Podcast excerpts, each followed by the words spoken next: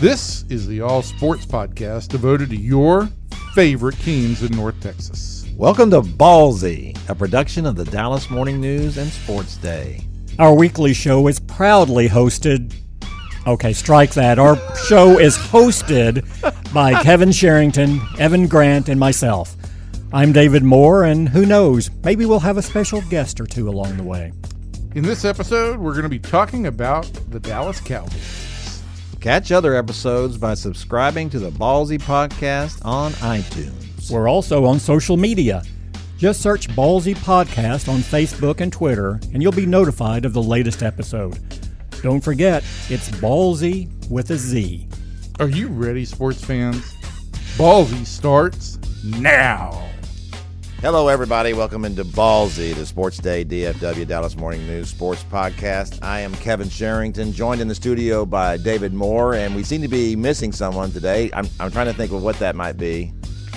Not lamenting his loss, we're just acknowledging that someone who oftentimes is here. Although last week he was only here in body and not really in mind. yeah, he was not. He was all over the map. That's our that's our old pal Evan Grant. He is he is uh, not here. Uh, let's just say that Evan. I don't want to give uh, all the uh, the burglars out there a heads up, but he might be on vacation. He might not be. He might be coming back any second now.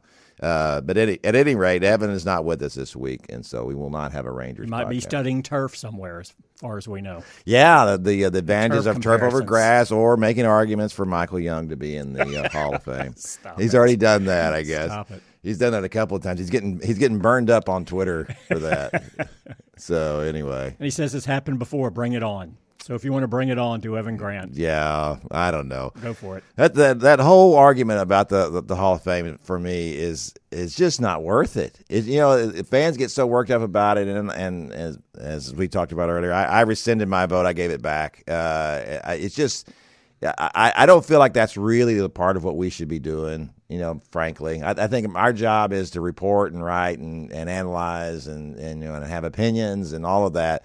But for us to be deciding that these guys are going to be in the Hall of Fame, I just I don't feel right about that. I don't I don't feel you know these guys make careers and and and sports writers are making judgments about guys in, in the steroids area in particular. You know, and did they did they use or not? Well, I don't know. You know, sometimes we, we're pretty sure we're pretty sure that Barry Bonds Yeah. His head grew about three I was gonna sizes. Uh, Physical changes yeah. tend to suggest that that's that right. occurred. Even though I would make the argument he was a Hall of Famer before he started using, Sure, he was a yeah, three-time and that's MVP, and that's almost unprecedented for a guy that would well, it would be unprecedented a guy with with three MVPs who wouldn't be in the Hall of Fame.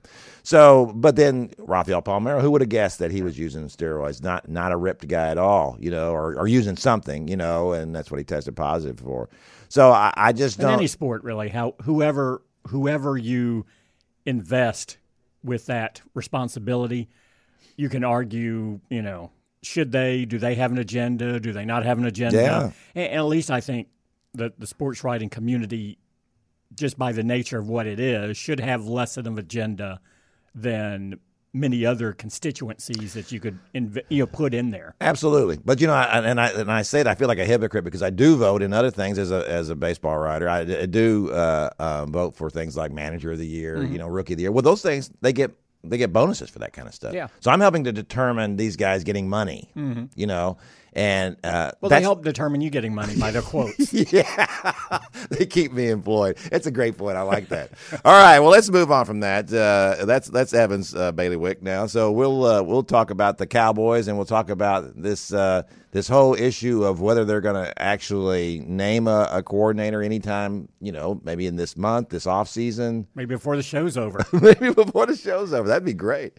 Uh, and, and then I'd like for us to get into a little bit too about the, the whole controversy in the NFC Championship game, uh, where you where you where you could have a guy get lit up uh, and and the balls. And there's those great pictures. There are two or three different calls that could have been made there. Oh my gosh, helmet to helmet. He gets hit early. I mean, in the ball, there's a great picture where the ball is seven, eight feet from the guy, Yeah. and he is getting his clock cleaned. You know, it's it's just And there are other photos of two officials on either side of the play. watching right that there. play. And it's just kind of like they were just watching. You know, I, I do. And as soon as one signals, then the other signals are delayed right after. You that. know, and- was a response. I don't. I, I noticed that a lot. I've been watching officials more. I've always spent most of my career trying not to blame officials for things. You know, because I just feel like Yeah. that's a Oh, that's a- agree, too. that's cheap. You know, to do that. But I, I haven't lately noticed more often. You know, watching the, instead of one one official will watch them and then he'll look at the other official. You know, and they'll look back and forth at each other, and Mm-hmm. then finally somebody will signal something, and it's like, why wouldn't you just go ahead and signal? If you believe this is what happened, why don't you make a signal here? You know, and it kind of to me that doesn't help when you do things like that. Well, it doesn't. But but in the moment, I think you feel.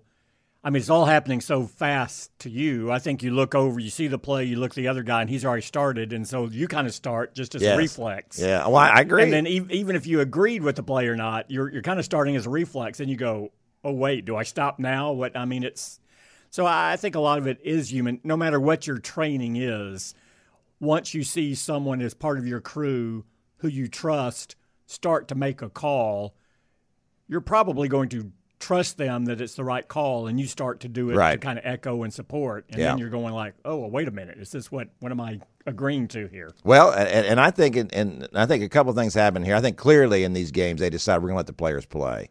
You know, uh, I think in, in both games you saw that there was a lot, you know, a lot rougher stuff.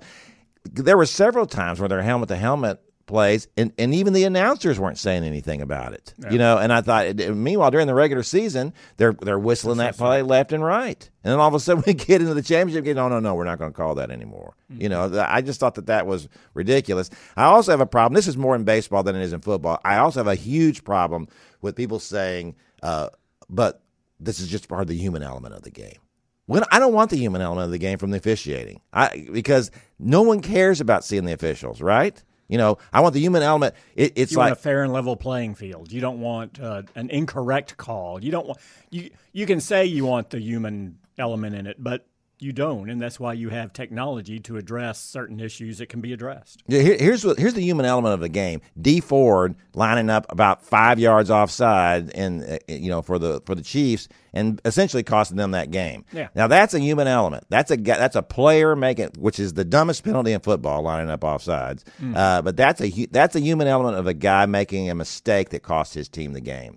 Th- th- okay, that, that's the kind of thing that, that goes down in NFL lore to me, not officiating, not umpiring, not any of that. And so to me, the more we can get technology involved uh, in umpiring and officiating, the better. I- I'm, I'm all for it. You know, we've, we've got these, we've got lasers, you know, that they, they use out there now to determine where the, you know, line of scrimmage is so, so the viewers can see that. They need to be doing all these kind of things just in the, in the course of officiating these games, I, I think. And, and I would Well, expect tennis, something's all to happen. sports. You know, you have again, you have the lasers to see the out of ba- which were always very contentious. Yes. when it was done by the eye. And, and again, there are some. And again, I, I was fascinated um, um, in that also in the Chiefs game on the Edelman punt. Yeah. You know, where they showed about ten different angles, Yes. and it just shows you how close. I mean, literally, that ball was within Oh, an inch of him. what an inch to three inches of him. Not only his hand and his thumb, but then his bicep as it went by. Right. And it, so it's just when you're that close and something like that can determine uh, who goes to the Super Bowl and, and a legacy. Look, I mean, you know, there's a good chance that New Orleans never gets back to a Super Bowl with Drew Brees and Sean Payton. Absolutely. So again, you're talking about their legacy and the franchise legacy, and uh, but yeah, that that non-call in that position, the and the way the officials were positioned, I, I'm like you. I, I'm one that I usually back off when people just you know r- you know lay into the officiating and how it cost a team a game because um, everyone views it from a, from their agenda and their perspective Right. and and yeah it may have been wrong but it was also open to interpretation a lot of times and and you could understand how it happened and it's not like there was a vendetta against that team but but this was egregious Oh. in in, in the missed calls Wide I mean, open. and, and this was, yeah, I mean, and because again, you know, my initial response was, well, which one? I mean, you can call two separate penalties on Right. here, but clearly this is this is a penalty. Right. And then when nothing was called, I mean, it was just amazing. Well, I, I think in, in that uh, in that moment, I think that this is one of those things where I, I, I believe that they were told, "Listen, we're going to let these guys play. It's playoffs. It's a big game. We're going to let them play." Well, they little bit." usually do that, and they usually do in basketball. They do that in any any sport. Generally speaking, they do that. But that shows the other side of it. You can't lay out completely and No. let them play and then go and not call oh my you gosh! obvious. But and again, people are saying like, well, the Saints didn't lose the game because of that. Uh, because look at their, they should have scored a touchdown in the red zone earlier. They were only you know two of four and the two of five in the red zone. They didn't do this, didn't do that. I I understand all that, and and that's the argument I usually make when teams point to like one call. But Right. but when it was this egregious at this point in the game, where when they got that first down there, all they would have done was run three plays, run the clock down, burn it out, and then kick a field goal to win it, and Right. not give the Rams enough time to have the ball back to do anything with it yeah, that while while I guess you the argument would be while this while this call didn't make them lose the game, it prevented them from winning it when they clearly would have won it. oh yeah. call. Well, So- even even even the defensive back said that. yeah, he, he said, said- he went to lit him up because he knew he was beat. Yeah, and he said, and they would have won the game. Yeah. That's what he said. He didn't say, and it would have been close or something like that. He said, no, they would have won the game. I, I, you know, and I, and I will say this too. And I, I thought about this. Uh, I, you know, I haven't. I'm sure the official's name is out there who's responsible. I have purposefully not said anything Yeah. because in this era and social media and the oh things that gosh. have happened, I Yeah. can't imagine what these these people's lives would, are going to be like. But you know, it, you know, I, I agree with you. That's the first thing I thought was, when how's Drew Brees going to get back here again? You know, Yeah. maybe maybe they're good next. But even if they are, so what? You know, this was maybe Again, this they were was their this year. year. This was again. That- this was they their were year. hosting the championship game Yeah, there against a team they had beaten earlier in the year. I And mean, everybody- this was set up. I, they may get back to the Super Bowl. They won't be in a better position to do it than they No, were no, this this- year. every- and, and again, jumping out to a 13-0 lead too. yeah, absolutely. I mean, they will not be in a. Again, it's kind of like when the Mavericks lost back. You know, when they played Miami. Like my whole point was, maybe they get back, but they're not going to have a better path to get back than what they did on the one where they lost to Miami. Absolutely. You know. 2 0. Something about a parade route there, too. Something. Here, 'cause I think I may have written something about that. Um, so, anyway, all right. So, let's jump back over here to the Cowboys and talk about this whole situation with the coordinators. So, so update us on this. Has uh, So, what's happened so far is that Jon Kitna is now the quarterback's coach. Is that correct? Can we, can we He say will be. that? Yeah, he will be. He will be. Uh, but we still don't know. So, that means that Kellen Moore will not be back in the same position. not back in the same position, but they're still working through what the position will be. And He will be back, though. yeah, he'll he'll be back. And it, it's just at this point, the question I think is whether will it be something along the lines of passing game coordinator or will it be the offensive coordinator? And and how will this be structured? How much uh, more of a of, of a thumbprint will Jason Garrett have on this offense going forward? Yeah. Will he resume uh, play calling duties, which he uh, was really coerced into giving up uh, Right. earlier in his head coaching career? And um, and and to me, I think the other thing they're working through here too is you know at this point they haven't interviewed any external candidates. Now that could change later today on Tuesday uh, or Wednesday because they'll be going to the Senior Bowl and there'll be other staffs out there, and it's pretty easy to say, "Hey, can we talk to?" It's pretty easy to go to Sean Pate and say, "Hey, you know, uh, can we talk to?" Uh, Dan Campbell over here, since Right. since he's you know at the bar with us, you know, Right. and, and do that. So, um, but but I'll say this: if if you don't, if word doesn't leak out here in the next twenty four to forty eight hours that they're interviewing an external candidate, at that point it's very clear to me what they're doing is just restructuring their staff and determining just what the roles are going to be. Yeah. And that's because that's what I want to ask you about. Is, is is there the possibility that they're waiting for these teams to, you know, somebody on the Super Bowl team? Well, you can still talk to them now. I mean, you know, there's the window here. I mean, you could still. Oh, I guess that's right. Yeah. I mean, you have two weeks. You That's could like true. slip in if there's someone on the Ram staff. You could say, "Hey, I guess all the Ram staff has been hired that anybody really wanted. Well, but they, they do have a they they have a couple they have a run game coordinator and a passing game coordinator. oh, is Uh, that right? were- I didn't realize that. Yeah. Okay, so two different guys. Yeah, but but again, I, I get back to and this was the thing when everyone was, um, you know, when when there's this bloodlust to to to get rid of of Sh- Scott Linehan and just going, oh, we got to get some fresh ideas in here. We get somebody from the Sean McVay tree. You get a, a Kliff Kingsbury sort of guy, a young guy who's going to, uh, you know, you know, bring this offense kicking and screaming into into where the NFL is going now. My point is, you're clinging to an ideal of an offensive coordinator that in no way, shape, or form in practice has a chance of succeeding here. Right. Um, because you just can't take someone else's system, put it under Jason Garrett, and say it's going to work. Um, you know, Bill Callahan calling plays here didn't work, and his system was much closer to what Jason's is Right. uh, than Sean McVay's or something like that. So, And it's not just Jason; it's it's Dak Prescott, the, the quarterback. Yeah. You can't expect Dak Prescott to suddenly start throwing like Drew Brees Yeah. or or even Jared Goff, for that matter. And look, this whole organization is invested in this. Uh, this organization made a determination that we want to be built along the same lines that we were in the 90s. We're going to spend the number four pick in the draft on a running back. Uh, we're going to spend three first round picks and a couple of second round picks on offensive linemen.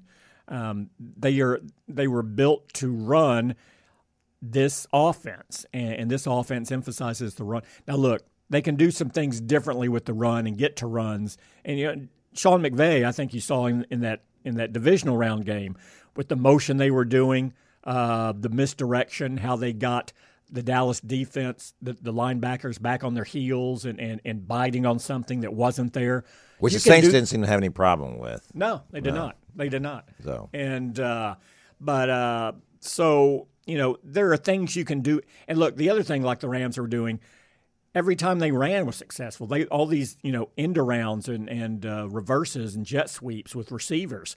All of those were picking up seven to nine yards Right. too. Everything, everything they Yeah. did worked. Yeah, so you can do a lot with motion. You can uh, you can show one thing and give another. I mean, you can you can dress up a single play and give it three or four different looks before you get back to that play in order to get the defense off balance. So I, I understand the, the the the nuances of how you can change things up. And and look, first of all, too, I, I just think changing tendencies is is gives you a big strategic advantage. I, I think Scott Linehan's been around long enough; people knew his tendencies and, and had a more of an idea for, for how to defend him. So, So, so let me ask you this because I believe you reported this um, that Jason Garrett went to Scott late in the season, late in the season told, yeah. and said, "Hey, how about we how about we try to mix give me a up little more. bit?" Give me a little more creativity here. Give me a little more unpredictability. So did Scott just resist that, or did he just not? No, no, and I think uh, you saw it late. You you saw them do a few things. You know, you saw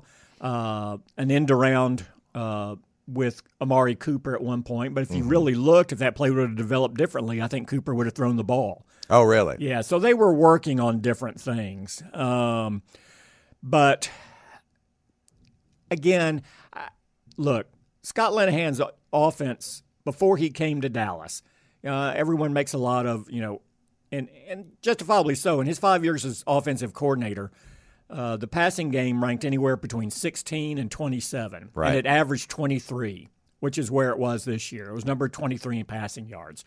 Now, people say, well, but look, they're a run first defense. That's not how you gauge it. You gauge it on yards per pass and, and, and, I, and efficiency, and I agree completely.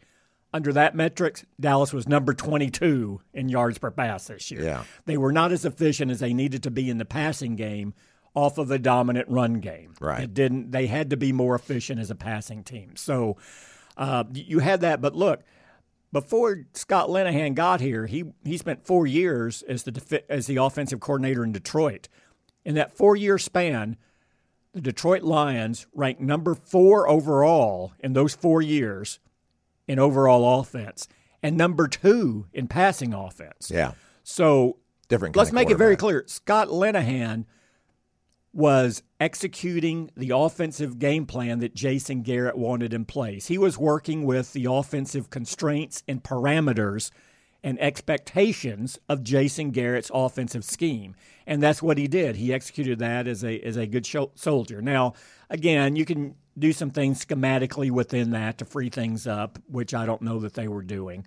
But but Jason is very much of a guy that look, uh, you know, are we really going to reinvent the wheel here? No. Those Cowboys teams that were so good, we had four or five plays and people would mock us for it. And it was like, well, yeah, did you stop it? He is more about get something that works through execution, discipline, do it over and over and over, and that is what leads to success. And that that is a little too simplistic, but that is one of his overriding principles. And and Scott Linehan said, sure, because Scott Linehan, uh, I've talked to him before. He he likes things more simplistic in an offense. He says, you know, you, can jazz it up too much. You want to keep it simple. You do variations off the simple things you do, but you don't want to keep changing. You know, go with what a player does best put him in that position time and time again. Give it a few different looks so the defense doesn't know, but let the player do what he does best time and time again. But like anything, you can boil it down and, and make it too simple. And, and I think this one, this Cowboys offense got too simple. Two, the personnel was not executing at a high enough level no. for it for this simplistic offense to work. No, those you know, and th- this is not 2016 anymore. You know, you don't have Tyron Smith. Clearly, is not the same tackle yeah. that he used to be. Still very good. Still very good, but not. But not a before, dominating. Yeah, he, he's still a top ten guy. You can probably argue he's a top five to six guy, mm. but is he like the best guy? Well, now no. that was the argument two years ago. Sure, and you know. and across the offensive line, it's not the same. So yeah.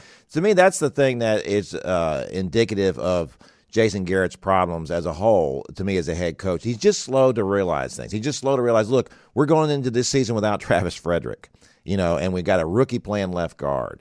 Can we really be that same team we were in 2016 where we're just going to line up and run over you? And and and I think he uh, when they got their backs against the wall this year, we saw the most creative offense, right?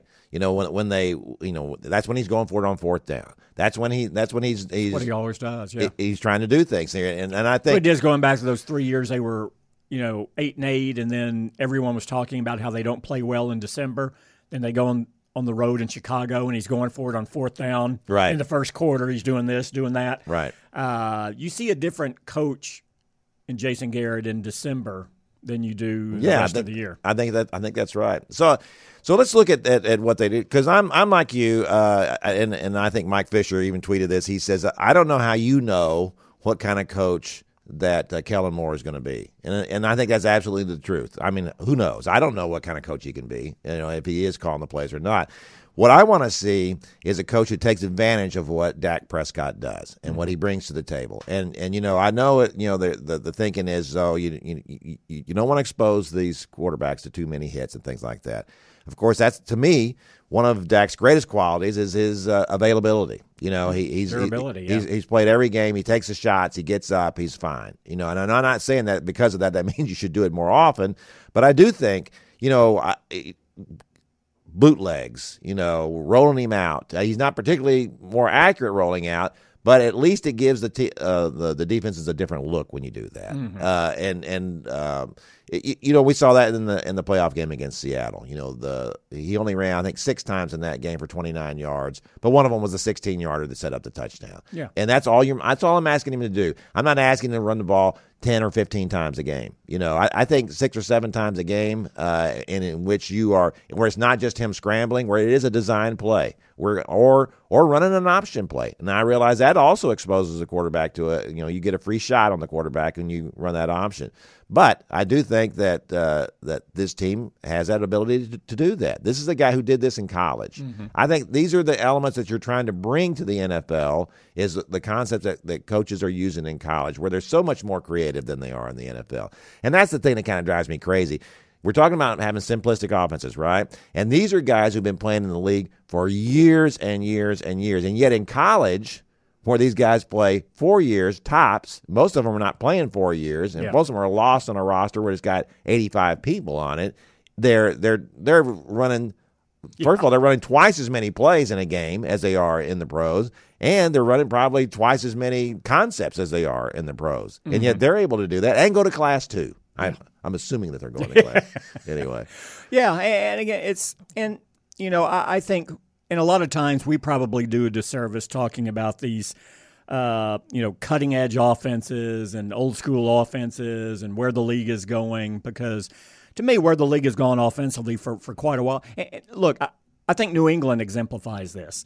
Do you really say they're a cutting edge offense with what No. they do? No. What they do is they look for matchups and Yes. exploit those matchups. That's right. And it may be maybe it's pounding the ball and running with you know with with traps and, and at one point. Maybe it's maybe it's uh, the intermediate passing. Maybe it's a short passing game. They they look for places in the defense to exploit and matchups to exploit and go for those matchups. And, and to me, that is what you do today. I, it doesn't it doesn't matter to me whether you do it whether you're throwing or pa- you know running or, or throwing. You you look for the matchups the, that, that give you an advantage. But but what Dallas has done too is like, and I think this is a pretty good example. Um, you know, Ezekiel Elliott was their leading receiver this year. Well, a lot of those were just default passes. A lot Right. of those were Check down. okay, you know what? He's hanging here behind the, the, the line of scrimmage. Let's step it down to him. Um, you know, he's still going to get three, four, five yards. He won't get the first, but we'll get a little more yardage. Or, or he was right at the line of scrimmage or two to three yards down the. Look at how New England uses James White, where he'll be. He's running routes and he's seven Right. to eight yards down the field. Alvin Kamara is seven to eight yards down the field. Um, you know, Todd Gurley is usually down the field more for the Rams and what you see. So, it, and this is this is very simplistic, but what you've had too often with Dallas, and even when you utilize Elliott in the in the passing game, is where you're giving him the ball. Yeah, he's your best player, but he's still going to have to go through eleven defenders Right. you know, at least if you're throwing three yards down the field, you eliminate your front four. Oh, absolutely. So now you're going against seven guys, and and you know you do it on a side of the field, so you take away two to three more on the other side. So it's all about getting the ball to your playmakers in areas where they have the fewest, the best matchup, which a lot of times, in, in the case of an Elliott, would be the fewest number of of defenders to beat to get yardage. And I just don't think that Dallas did a good job of that this year. No, and I don't think they did a good job with you know, and we've talked about this before about the receivers and the routes that they run, and they make them get open. They're they're not giving them any help. They're not running any rub routes. They're not doing anything Yeah. where you set up natural picks, you know, for them, or they do it very rarely anyway. And I think back to your point, I think it's a great one that you made about the about the Patriots.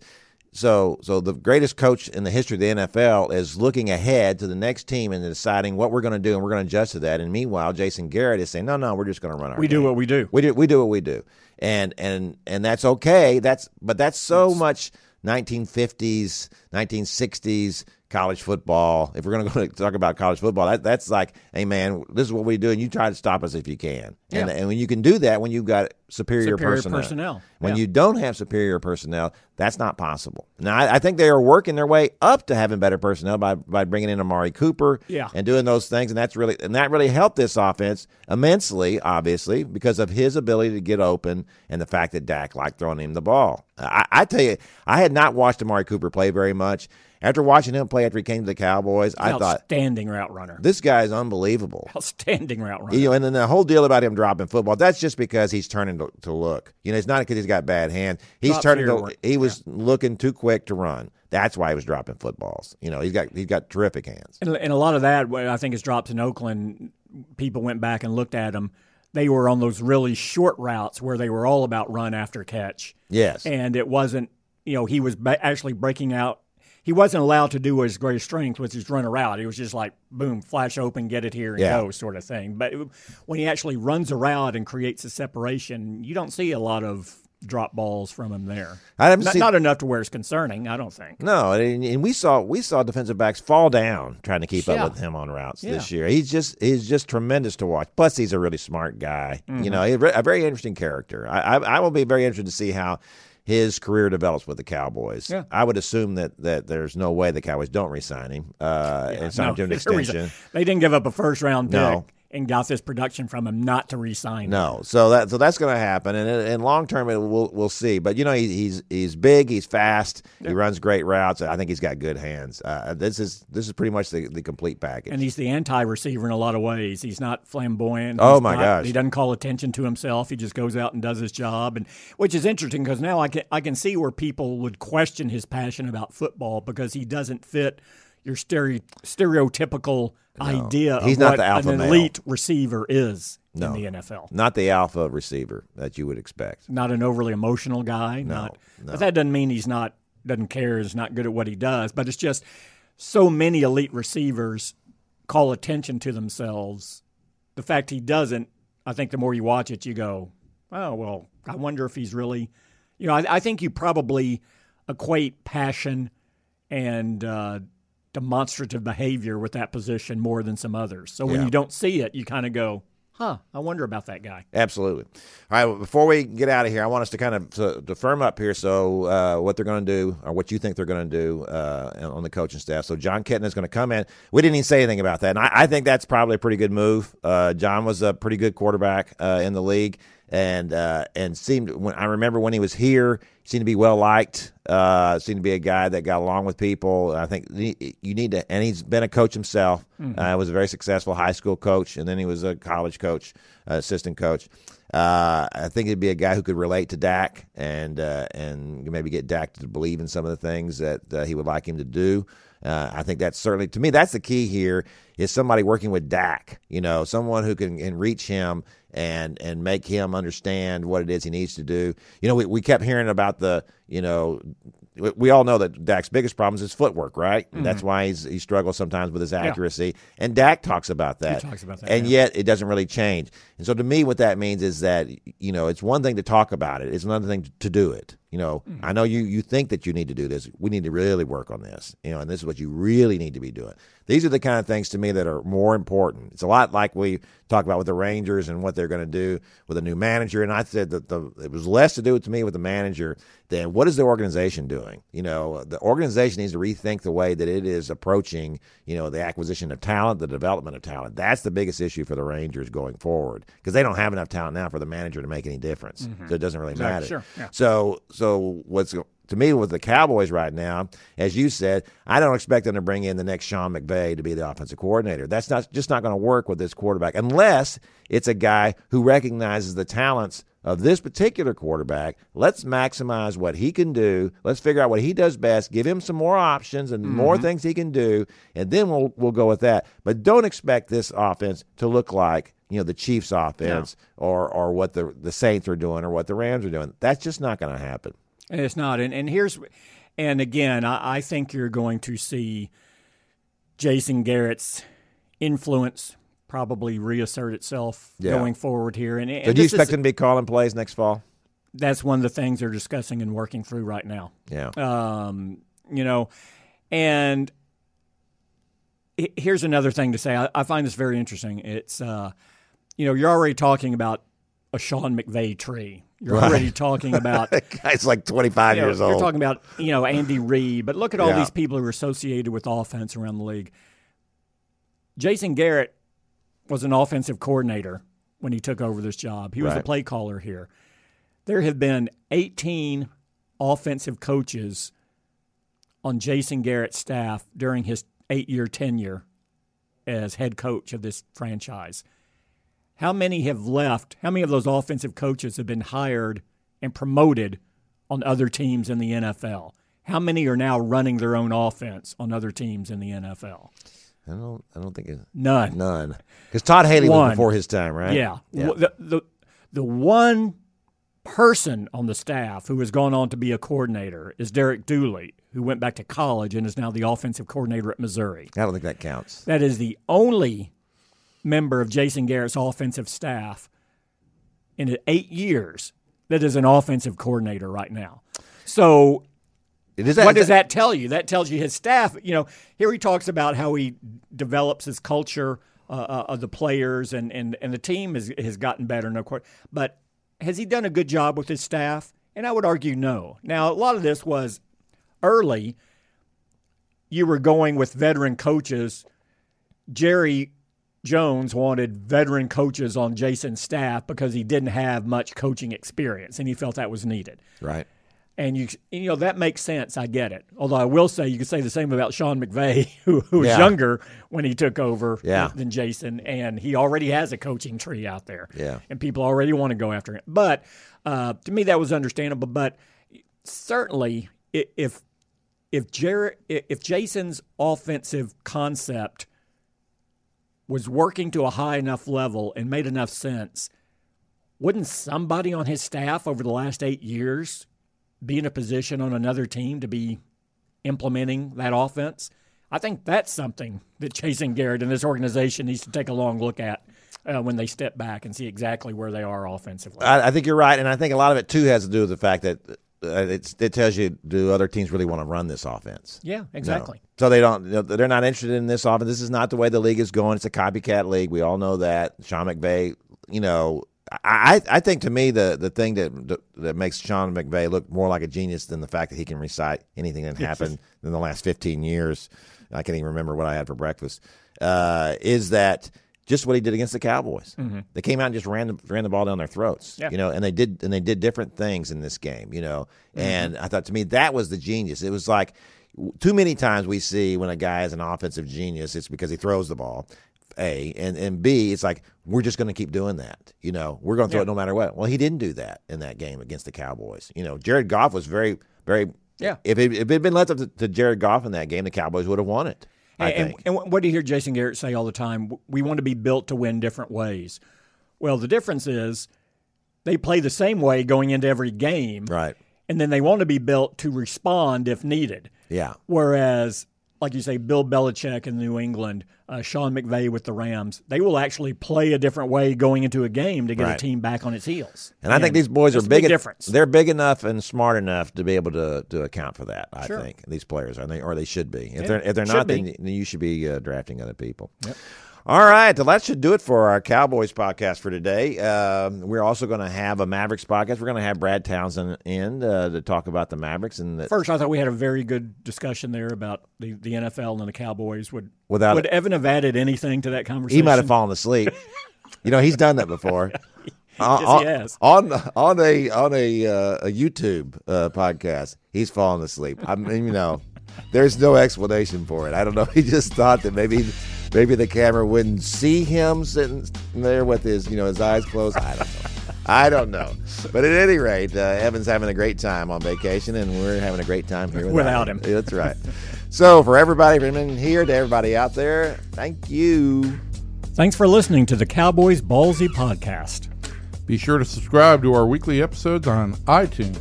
Follow us on Facebook and Twitter too. Just search the Ballzy with a Z podcast. Until next time, sports fans, we'll see you.